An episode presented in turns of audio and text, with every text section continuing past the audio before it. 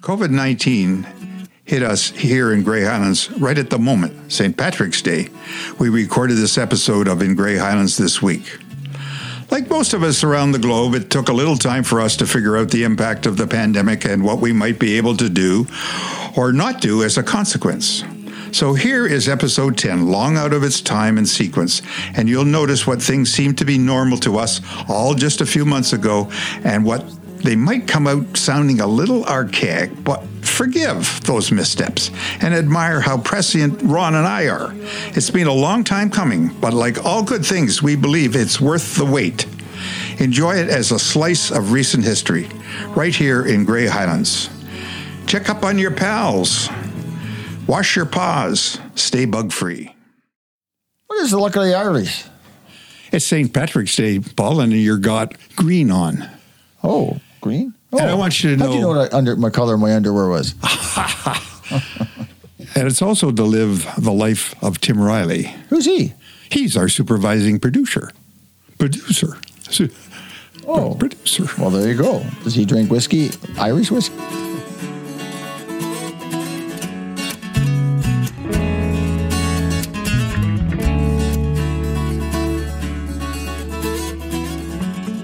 When I came into this You're listening to In Grey Highlands this week, episode 10 Backbone Agriculture.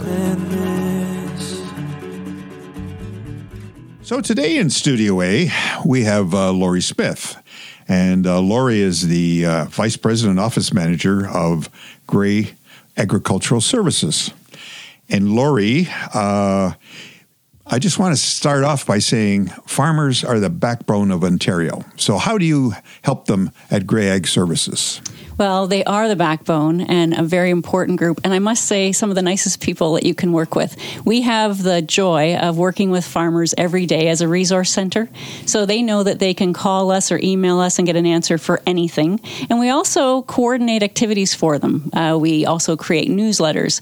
Education is a primary mandate at Grey Ag Services. And so we have winter courses every winter. Right. This year we have 20 of them covering a lot of different topics for the conventional farmer, organic farmers, rural people that live in the area. And we just want to ensure that everyone can be up to date on the current topics. Is there a fee to become a member and use your services? Uh, No, so there's there's They fees for, join, or- no. You can come to the courses. You pay for the course, Yes, which is yeah, okay. fifteen dollars, including Right. HST. But there's no. We don't have a membership for Grey Ag, and we help farmers in Grey County, Bruce County, and far beyond as well.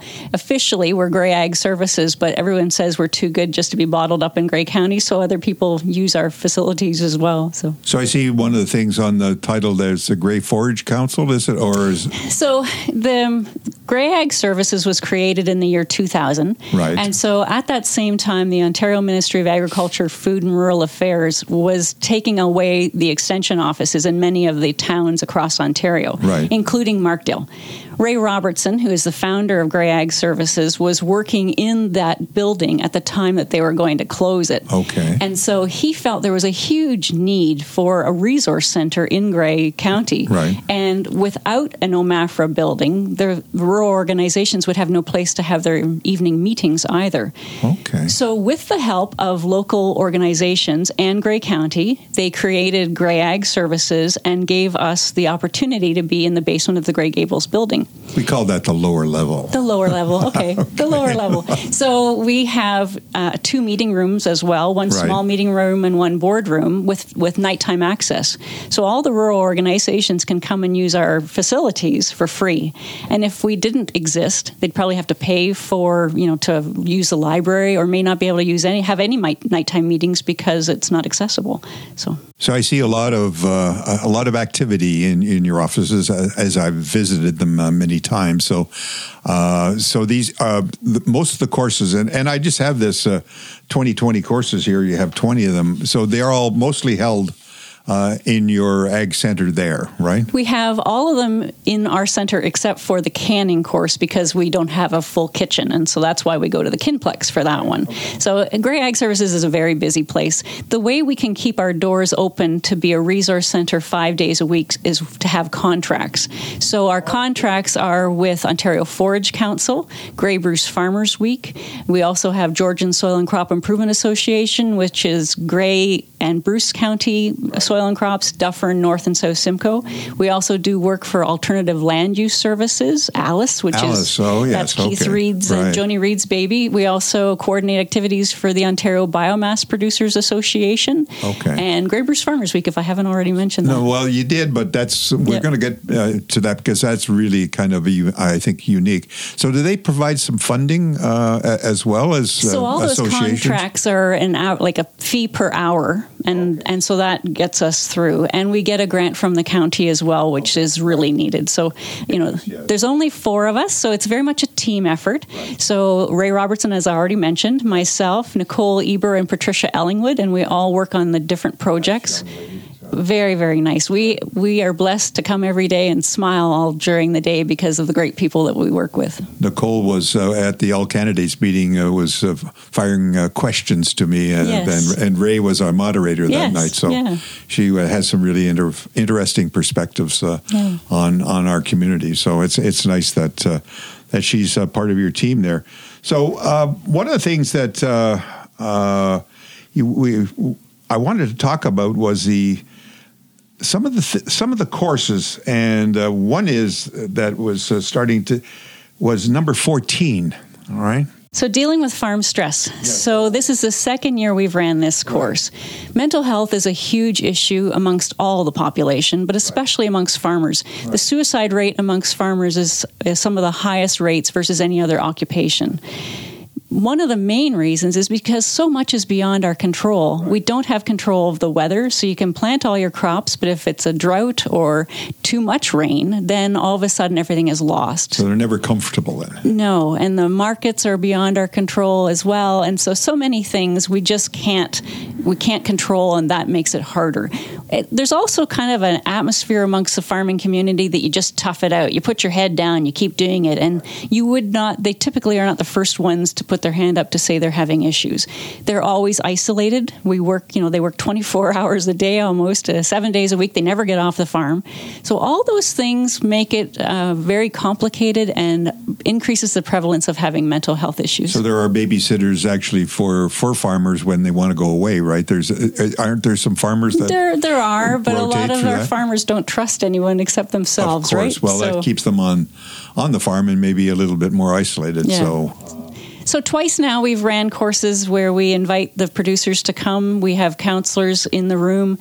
We have two farmer panelists that talk three times during the day about the stresses in their lives, how they've noticed that the stress has maybe become too much, and the coping strategies. And then we break into small groups and the farmers all talk about what works for them. So we all need to eat every day. So it's you know it's really important uh, that farmers uh, are are out there. So is there a sort of a demographic view of, of what farming is in in Grey County? Is like uh, you might say there, there are cash croppers, there are cow calfers, and I've learned some of this. And and um, uh, there's market gardeners. Your your neighbor is uh, Amy Kitchen. Yes, So she- she's a unique new t- kind of farmer as well. So can you tell me a little bit about maybe the variety of farming? Oh, a good way to define that is to look at the days of Bruce Farmers Week. so, Grey Bruce Farmers Week is a seven day conference, each day focusing on a commodity in Grey and Bruce. So, we have beef. So, that could be your cow calf, your backgrounder, your feedlot. Um, we have dairy day. And so, dairy day, that's pretty well standard. That's one group that it's pretty easy to plan a day for because they're not very diverse. They may have robots or not, but typically they're the same group of people. We but have to get into dairy is that's tough. Yeah Yeah.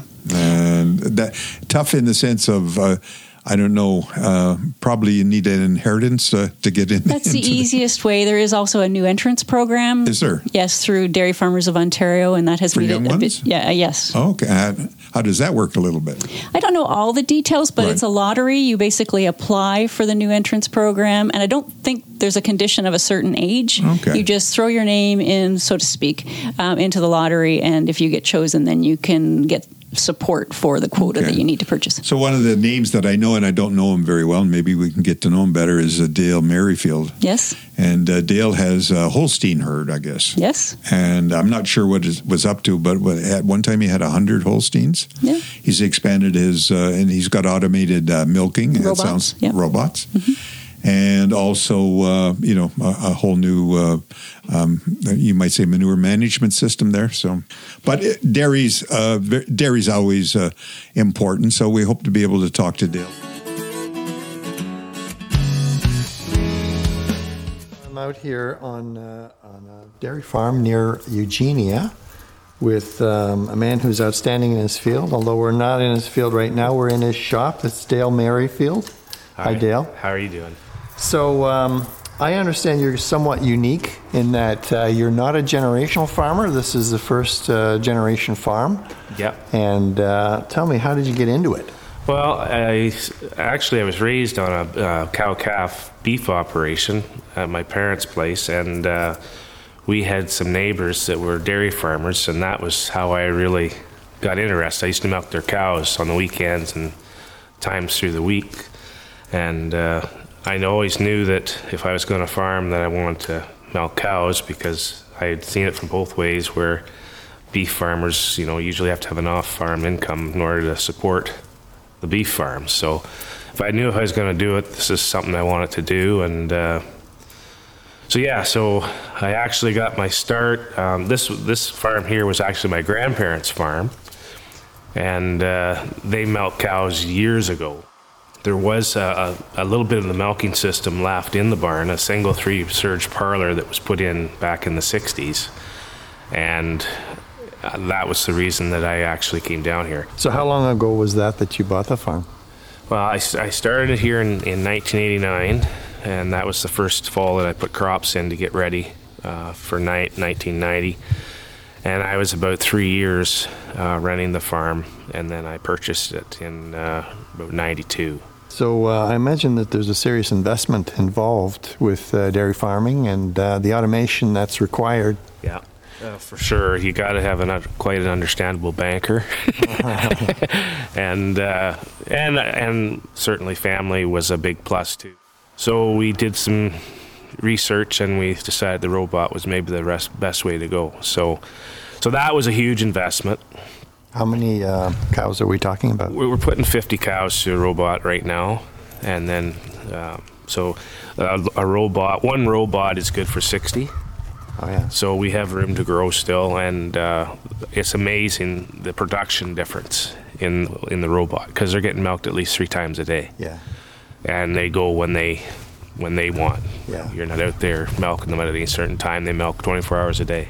I would imagine that's making things a lot more efficient for you. It's a lot better. Uh, we're finding now that instead of you know starting at five uh, in the morning and spending four or five hours in the barn in the morning and then having to stop at five, you know, doing field work at five o'clock at night. Yeah.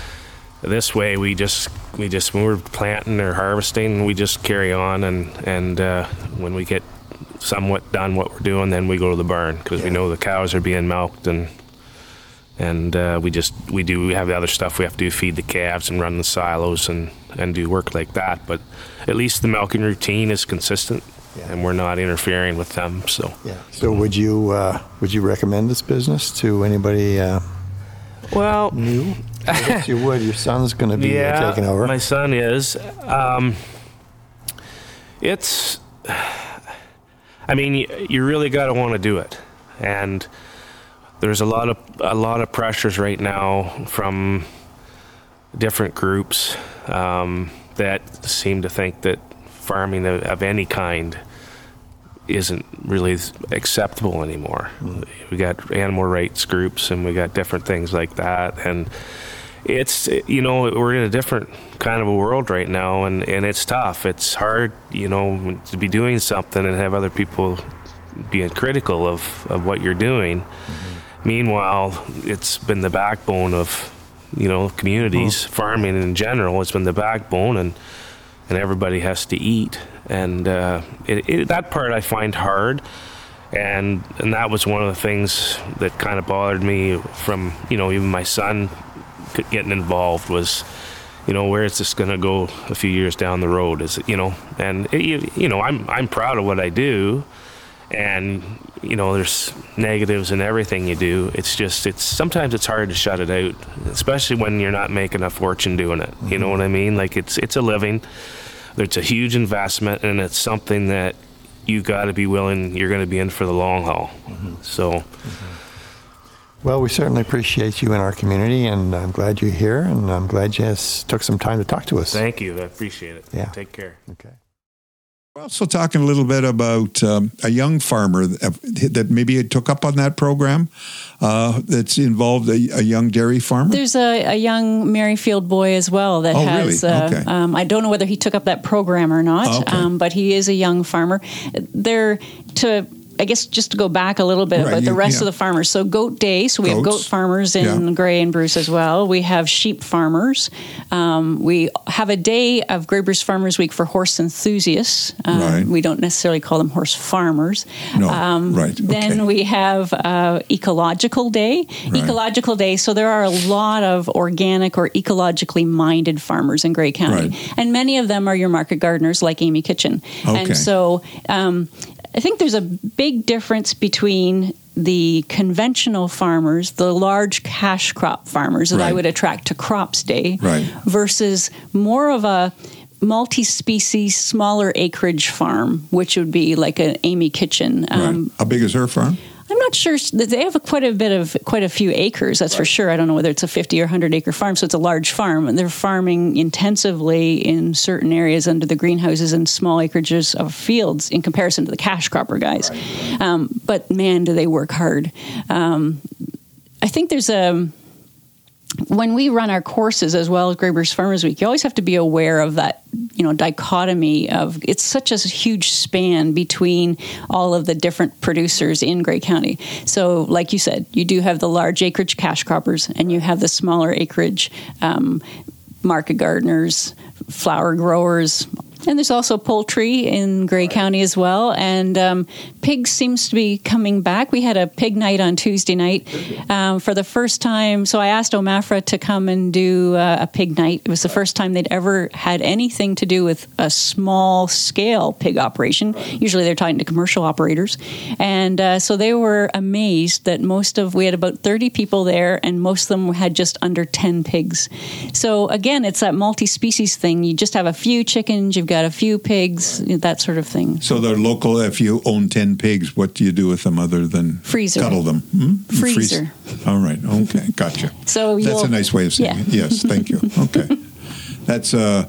So there's there's quite a diverse uh, cross section then. Uh, And that's what makes it hard to be a Right. resource center. So you never know what the question's going to be when the phone Right. rings or when they email you. And uh, I like that challenge. Um, So you live in a rural setting out there in near Walters Falls. So, uh, I, I, you did you do any farming or you just? So I grew up on a dairy farm. Oh, did you? And that Okay. dairy farm still exists, and they have robots, and so uh, it's a very, it's I think close to 200 head um, still happening. And Where then, was that So farm? Uh, between Hall- uh, Walters Falls and Chatsworth. Okay, On County Oh, Road local 40. lady then. Yeah. And then uh, my husband and I have a cow calf operation now. do you? Yeah. How many? Uh, do you- I think there's about 35 head and calves as well. And the calves are coming. We've got one, and so more coming soon. What's the most popular course uh, of the twenty, other than maybe pressure So canning? So we still have some to go. So Yeah. we have went through uh, 15 of them. So our next uh, course is marketing and economics of cow calf production. Oh, you can teach that, right? Well, no. No? Um, uh, we have wonderful facilitators for all our courses. Right. And because we're not for profit, I can't really pay facilitators. So I have to get people that are willing to do it out of the kindness of their hearts. So OMAFRA, Ontario Ministry of Food and Ag- Rural and Agricultural Right. Affairs, they have been wonderful to come and uh, facilitate our courses, as Right. well as local people that uh, agree to help. So for the marketing uh, of cow calf, that's OMAFRA's leading that one. Right. Then we have horse night. So that's an example where Markdale Veterinary Services have helped us out for years to do a Great. horse night. I owned a pony once. Did you? And we've had several horses. Uh, Dr. T. Fox has done that one for us for years, and she is very entertaining. And then uh, we we've also paired up with the Master Gardeners of Grey County, and they've done courses for us for years, which is lovely.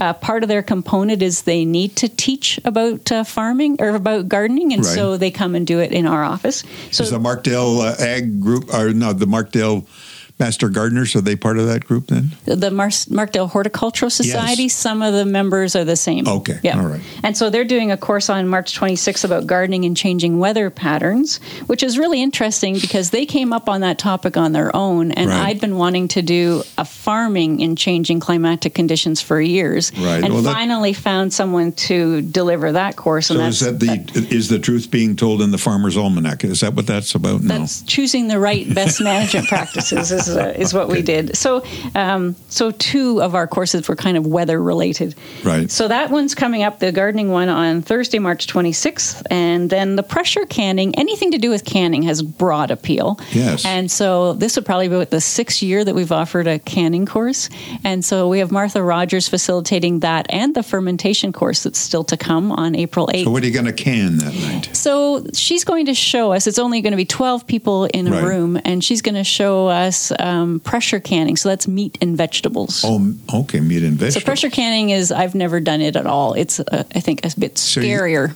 So you're going to pressure can? Uh, you're going to put them in jars afterwards? yeah. But- So she yeah. actually goes through the whole process and shows us how to do it, and so it's marvelous. Well, that's that's Yeah. interesting. That's a bit different. I figured you might be making chili sauce or something. No, I, she hasn't told me exactly what her, her plans are in Well, terms that's of an interesting uh, spin on that. Okay. So one of the things that uh, bit of a side topic, of course, is but um, most farmers today with small farms are it's not sustainable. So uh, most of them have a, a another job or their wife has a job. So it's always a it's always sort of a partnership. Uh, and so the uh, uh, I- I would say the provincial government has recognized that, and it's called off farming, or let's say a secondary farm income, and there's more and more of that happening in, in Grey Highlands and and around in the Grey Ontario. So unfortunately for many of us the only way you can farm is to uh, have other jobs Right. and that leads back into the mental health situation Right. because you're working our, my husband for example 12 hour shifts comes home after working 12 hours goes to the barn deals with Right. whatever is there calving season starts in about two weeks. He'll be up in the middle of the night drive to the farm check out the calves come back go to work for six o'clock.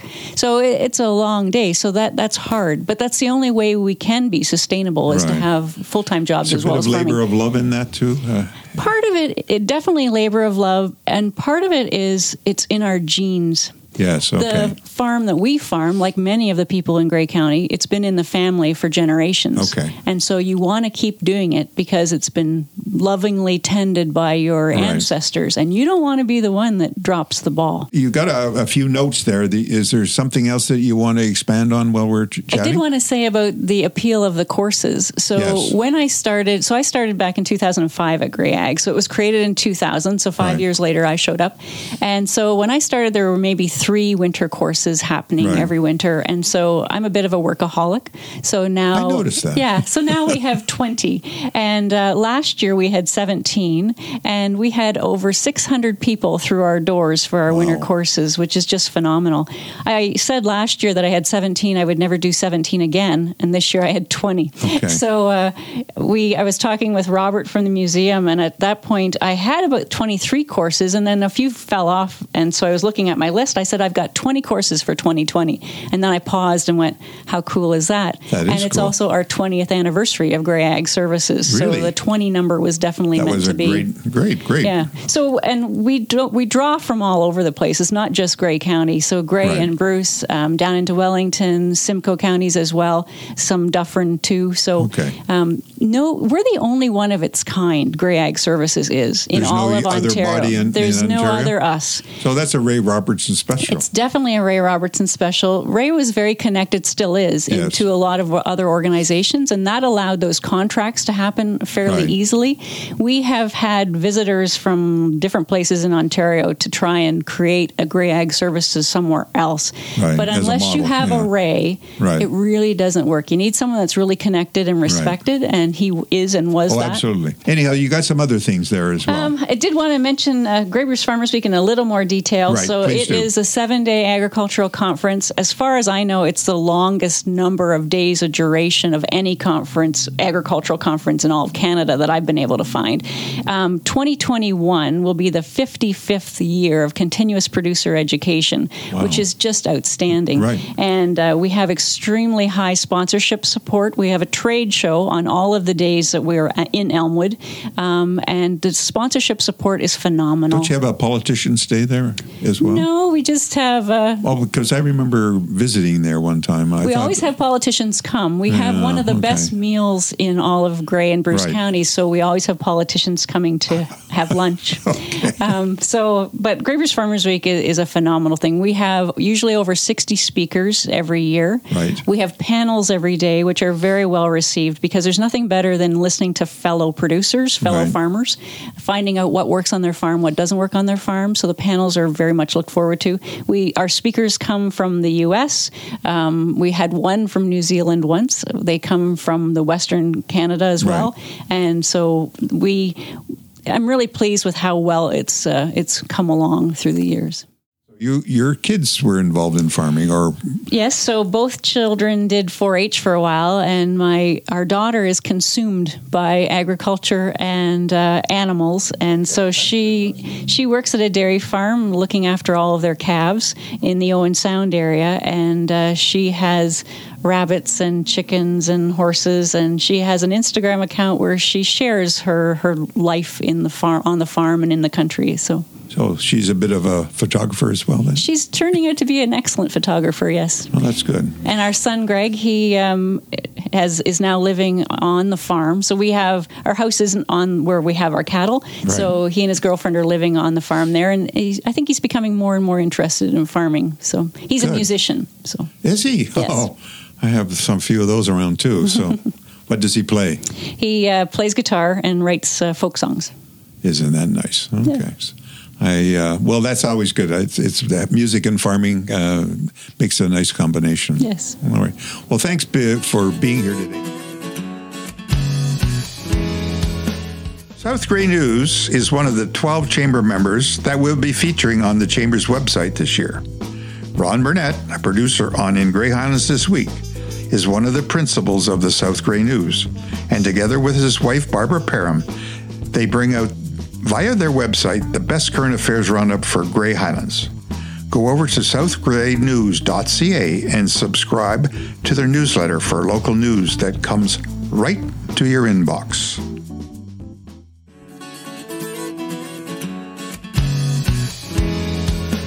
Yeah. So Jeff, uh, this week. Uh, oh, Jeff, by the way, he won the uh, the Grey County Reads uh, Book Award. Fantastic. All right. Super duper. Uh, open up the wall. So he's uh, an actor slash contractor slash uh, interesting guy. So he interviewed a nice young lady in our community. Her name is. Uh, uh, Jess, Jessica Werner. And uh, Jessica and her husband uh, have a nice farm, uh, sorry, farm, uh, church out church. in Maxwell. Yes, And you, yes. you've been there, haven't Yep. you? Yeah, Nice, nice young couple. Very nice. Yeah, so Jessica is doing some renovation, and she's also a musical uh, artist as well. So I think Jeff had a great interview with her. So I'm gonna that's gonna run after you know after we talk, and uh, Right on. It was great to see uh, young, young, young couple, young people investing in our community because they, they are the next generation that's coming along. And uh, who knows? Maybe Jessica will be a politician someday. Who knows? Eh? who knows? but she's certainly a nice young lady. Oh, and, yes, very much so. And I think Jeff uh, Jeff had a good uh, conversation with her. So, Canada, Canada Reads. That's that's been going around for no, Grey quite- County reads. Oh, Grey County Reads because there is there is Canada Reads also, right? Yes, there is. But Grey County Reads, we were going to have a celebration at Grey Roots Yes. uh, in early April, but that has to be delayed now. And uh, So Grey County Reads does that move up to Canada Reads? oh, I see. No, I, I, I, Well, I the reason I would- say that because I know a number of years back on CBC, uh, I was doing a, a construction job back in 03 and they had a number of books that they were, and that was back in 03. So I know it's been going on for quite a long time on CBC. so we've had Grey County Reads uh, for this is the third year. Third now. year. Okay. Okay. Right. And we have five contestants, and uh, our the uh, the book "Open Up the Wall" uh, was was the winner. So Robert was representing one too, was he not? Yes, Robert was the uh, was the man that made uh, commentary uh, on on Jeff's book. Oh, all right? good. Okay. I Robert John. Turno, our Yep. great uh, South Grey Museum curator, Another young guy. another young guy, who actually is a bit of a contractor at heart as well. So. He's doing some renovations at the South Grey Museum uh, right now, and uh, we look forward to having that all open up uh, when our community reopens uh, sometime Sometime in the near future. yeah, Yes, I'm not be gonna- yeah, yeah, that's right. I'm not going to be specific about that. No.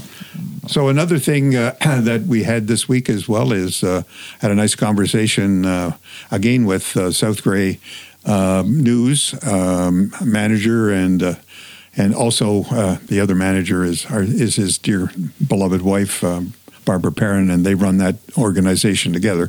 So he's had a lot of breaking news. As so, as we were chatting today, his his phone was uh, bleeping away with all the incoming information. So, Ronan had a nice conversation about that uh, virus that seems to be uh, uh, on everybody's mind. Uh, so. So there's this church in Maxwell that's no longer a church, it's a wedding venue.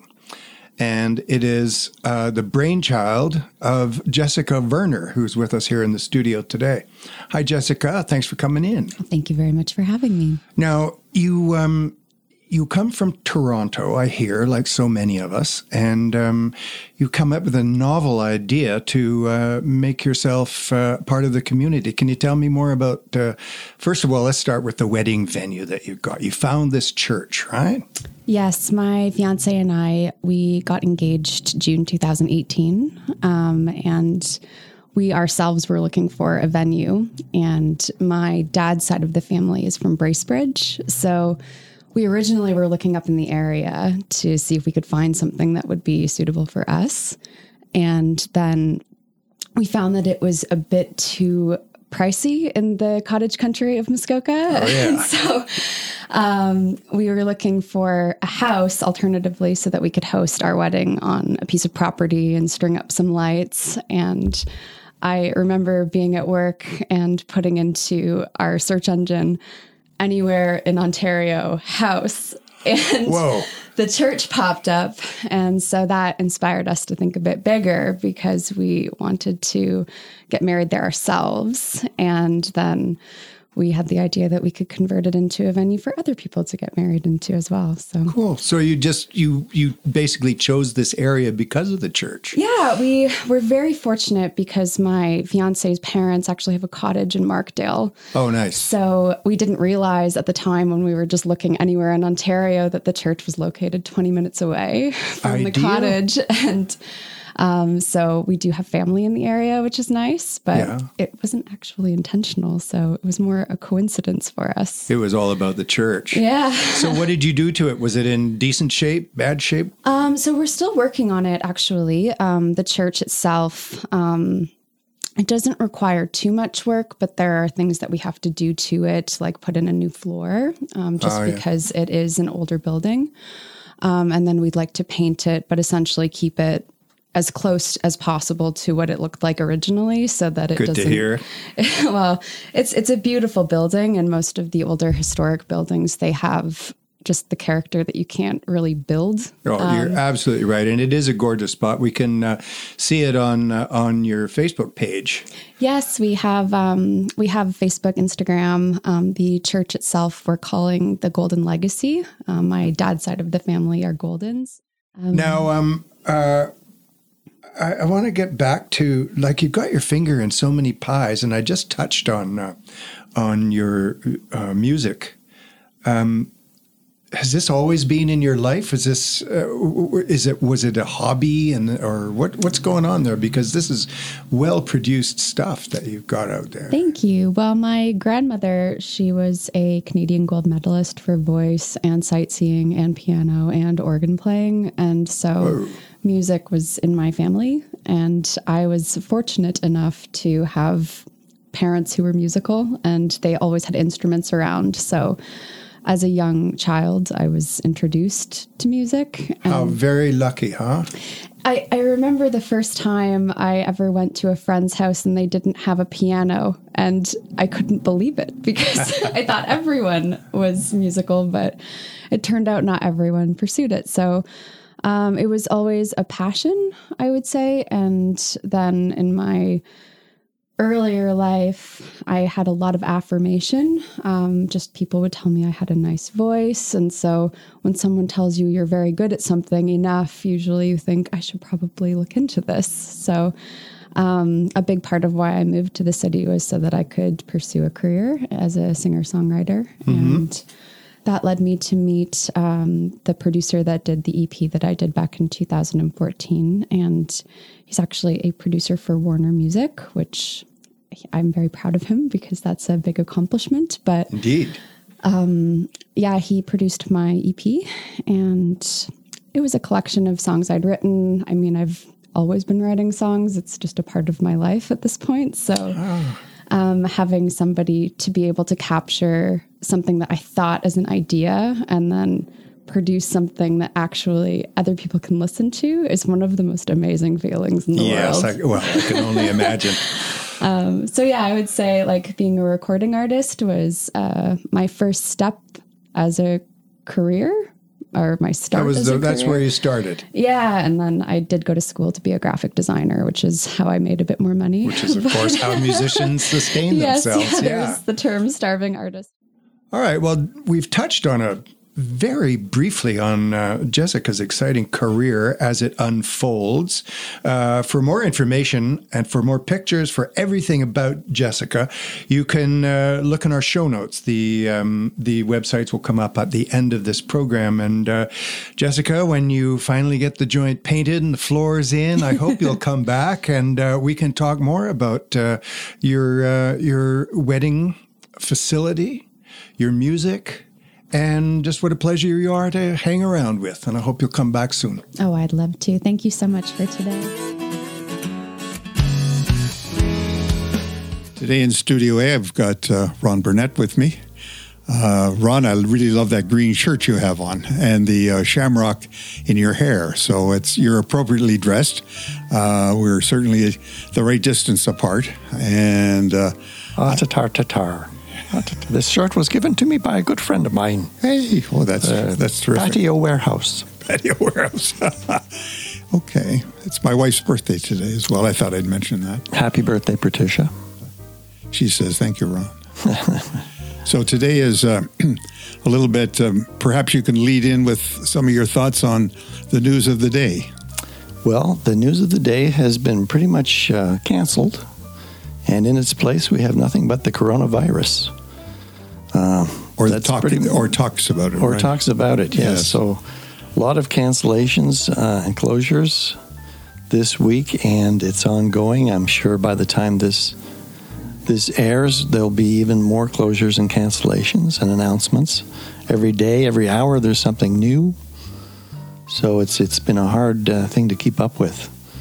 So I went to the pharmacy today in Flesherton and uh, I went to get some uh, vitamins. Uh, and uh, I had to knock on the door and they had to interview me and ask me whether I'd traveled around. And then they said, uh, you can come inside. They did have this uh, these vitamins that I wanted, and uh, so it was kind of like it was uh, really it was almost like passing through the border in a foreign country. It's strange, isn't it? I didn't mean, have to show my passport, but Yeah, we're not used to this in No. Canada.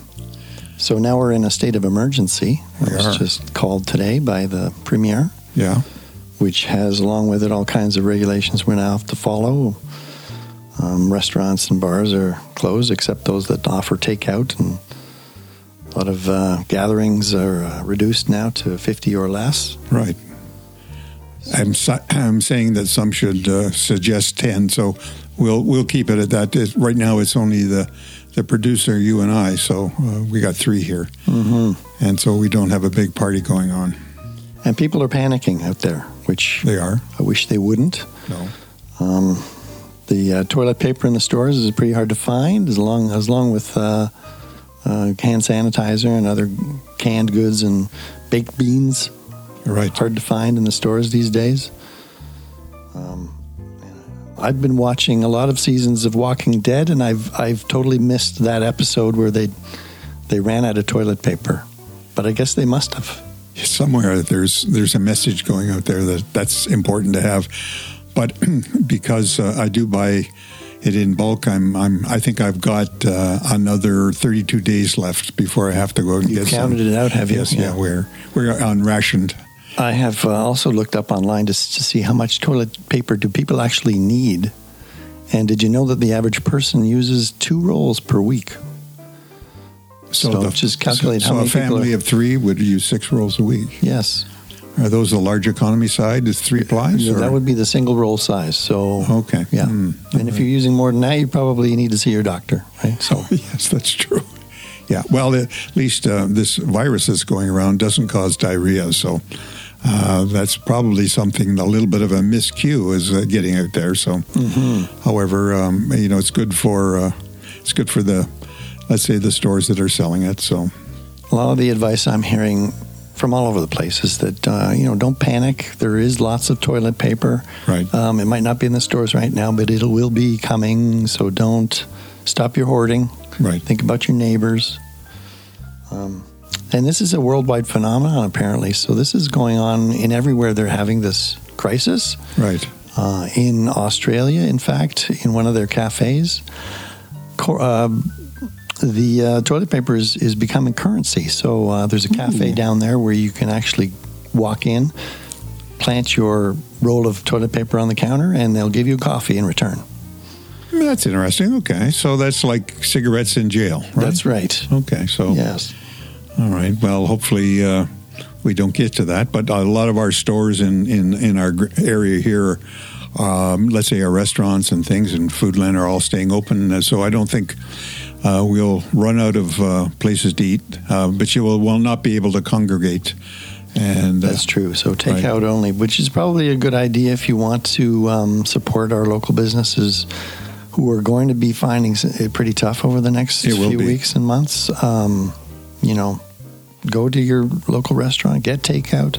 support and and quite frankly, if if you uh, don't need any food, uh, ask them if they're selling gift certificates because that puts cash in their in their pocket and that's sort of like pay it forward. I think that's important that we try and keep the economy going. So I I suggest that everybody has this opportunity uh, to do something about it.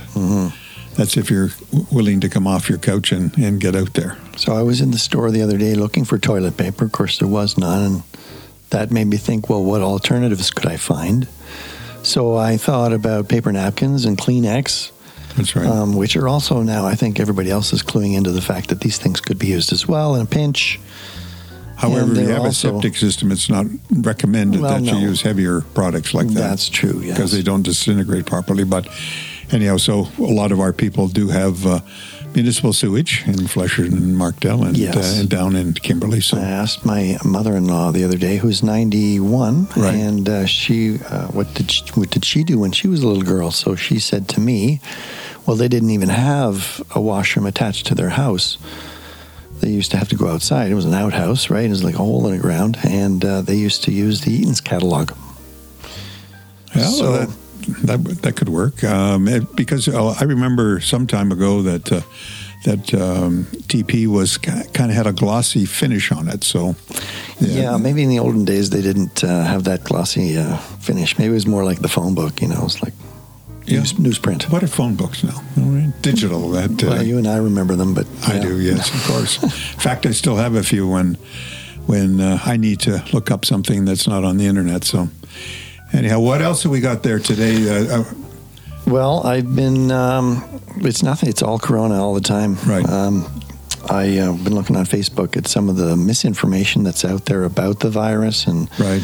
and um, there is no no cure for it right now. Although there's there's some people Right. who who are you know distributing false claims that this or that will cure it or prevent the virus from from getting you. Yeah, so the case fatality rate in Canada is currently at 1.1 percent okay, which is much better than Italy's, which is 7.9 right now. And uh, a lot of that has to do with the age of the people who are getting this. In Italy, being a more, more an older demographic country, and plus their um, health system has been overly taxed Right. with such a large number of cases coming into the hospital. So we can be assured, Ron, that uh, South Grey News is uh, going to keep us up to date on a hourly, perhaps, uh, basis. I, I know you're getting a lot of feeds coming in from the various agencies uh, which you're sharing. We are, yes. So we, we, we made a dedicated page on our site uh, to just deal with the updates uh, Right. on closures and cancellations. And we've been updating it, um, well, last two days we've been updating it every hour or two Right. with all of the new stuff that keeps coming in. So Dr. Ian Arra is sending out uh, things from our public health department. He is, yes. Public Health. Right. Yes, yes, always up. I think practically daily there are updates from our public health unit. Right. So they're on top of things, and Yeah. uh, Yep, and they're always updating the numbers. So a lot of people in Grey Highlands uh, don't have necessarily have doctors. They have the community health clinic, but there's also uh, all over the place is telehealth. So I think telehealth uh, provides uh, services uh, to people, let's say on, online or or over the phone. So I think that that's maybe something. If your if your temperature's rising, contact telehealth. Well, I see a resurgence of board games, right? Yes, so anyhow, I'll um, let's break out the Monopoly. Break out the monopoly. Yes, drink some wine. Okay. Thanks, Ron, for joining me in Studio A today. Thank you, Stuart, and uh, hope we have some better things to talk about the next time. Thanks a lot. So you know what? You got to make the best of it. They are. and and that, and that's something that we as Canadians, I think, uh, you know what, uh, you, just have to do, and you got to keep the lighter side of it uh, because uh, we can't let this uh, beat us, Stuart, and uh, it won't beat us. And uh, but anyway, we we got to keep that uh, that little bit of a, well, I guess they call it a little bit of the humor side of things in life, and we got to keep to that. I think so. That's sort of maybe the British humor has come over to Canada a bit. So we've, in, well, in spite of everything, too, right? yes, That right, We got to keep our we got to keep our sanity right. on these trying times, and that's important. And uh, It's important every every day that you don't just sit in your house; that you get out and walk around. Okay, so Well, I think over in Italy, are they not every morning they get out in their balcony and they sing and they right. they go in choir or they go in uh, sequence or whatever you want to say, and Right. uh, they uh, they you well, know Mark's, Markdale's setting the trend then by Yeah, drinking yeah, it drinking was- wine at the end of the driveway. it was I I would say an alcohol maybe or it was a beverage. I'll leave it at that. And uh, Certainly, it was a beverage. yeah, and it was sitting on there and uh, certainly on their lawn chair, and uh, they call it social distancing. Okay. Well, the LCBO and the beer store is still open. That's right. Well, that's essential services for something, isn't it? That's right. part of that cheer part. Right? There may be even some Irish whiskey over there. There, I see that Mr. Riley over there looking, smiling through the glass there. So that's a bit of a wrap on uh, on That's this great. this episode. Uh, we've uh, this is episode ten.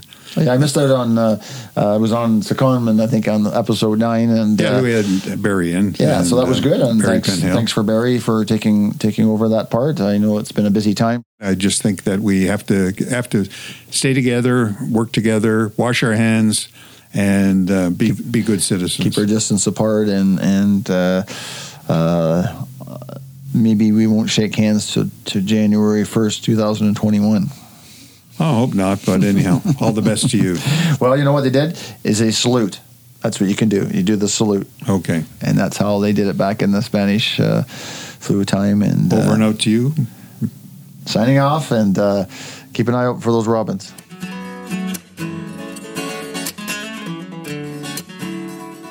You've been listening to the long delayed, COVID affected episode 10 of In Grey Highlands This Week. Netcast for the week ending 23 August 2020. A current affairs podcast for and about the municipality of Grey Highlands in Ontario, Canada. Our hosts are Stuart Halliday and Paul McQueen. Our contributing editors are Jeff Bowes and Ron Barnett of the South Grey News. We hope you enjoyed this episode and we look forward to you favouring us with a response by email at feedback at ingreyhighlandsthisweek.ca. Our thanks to our guests, Laurie Smith of Grey Agricultural Services in Markdale, Dale Merrifield of Merrifield Farms in Eugenia, and Jessica Verner of the Golden Legacy in Maxwell.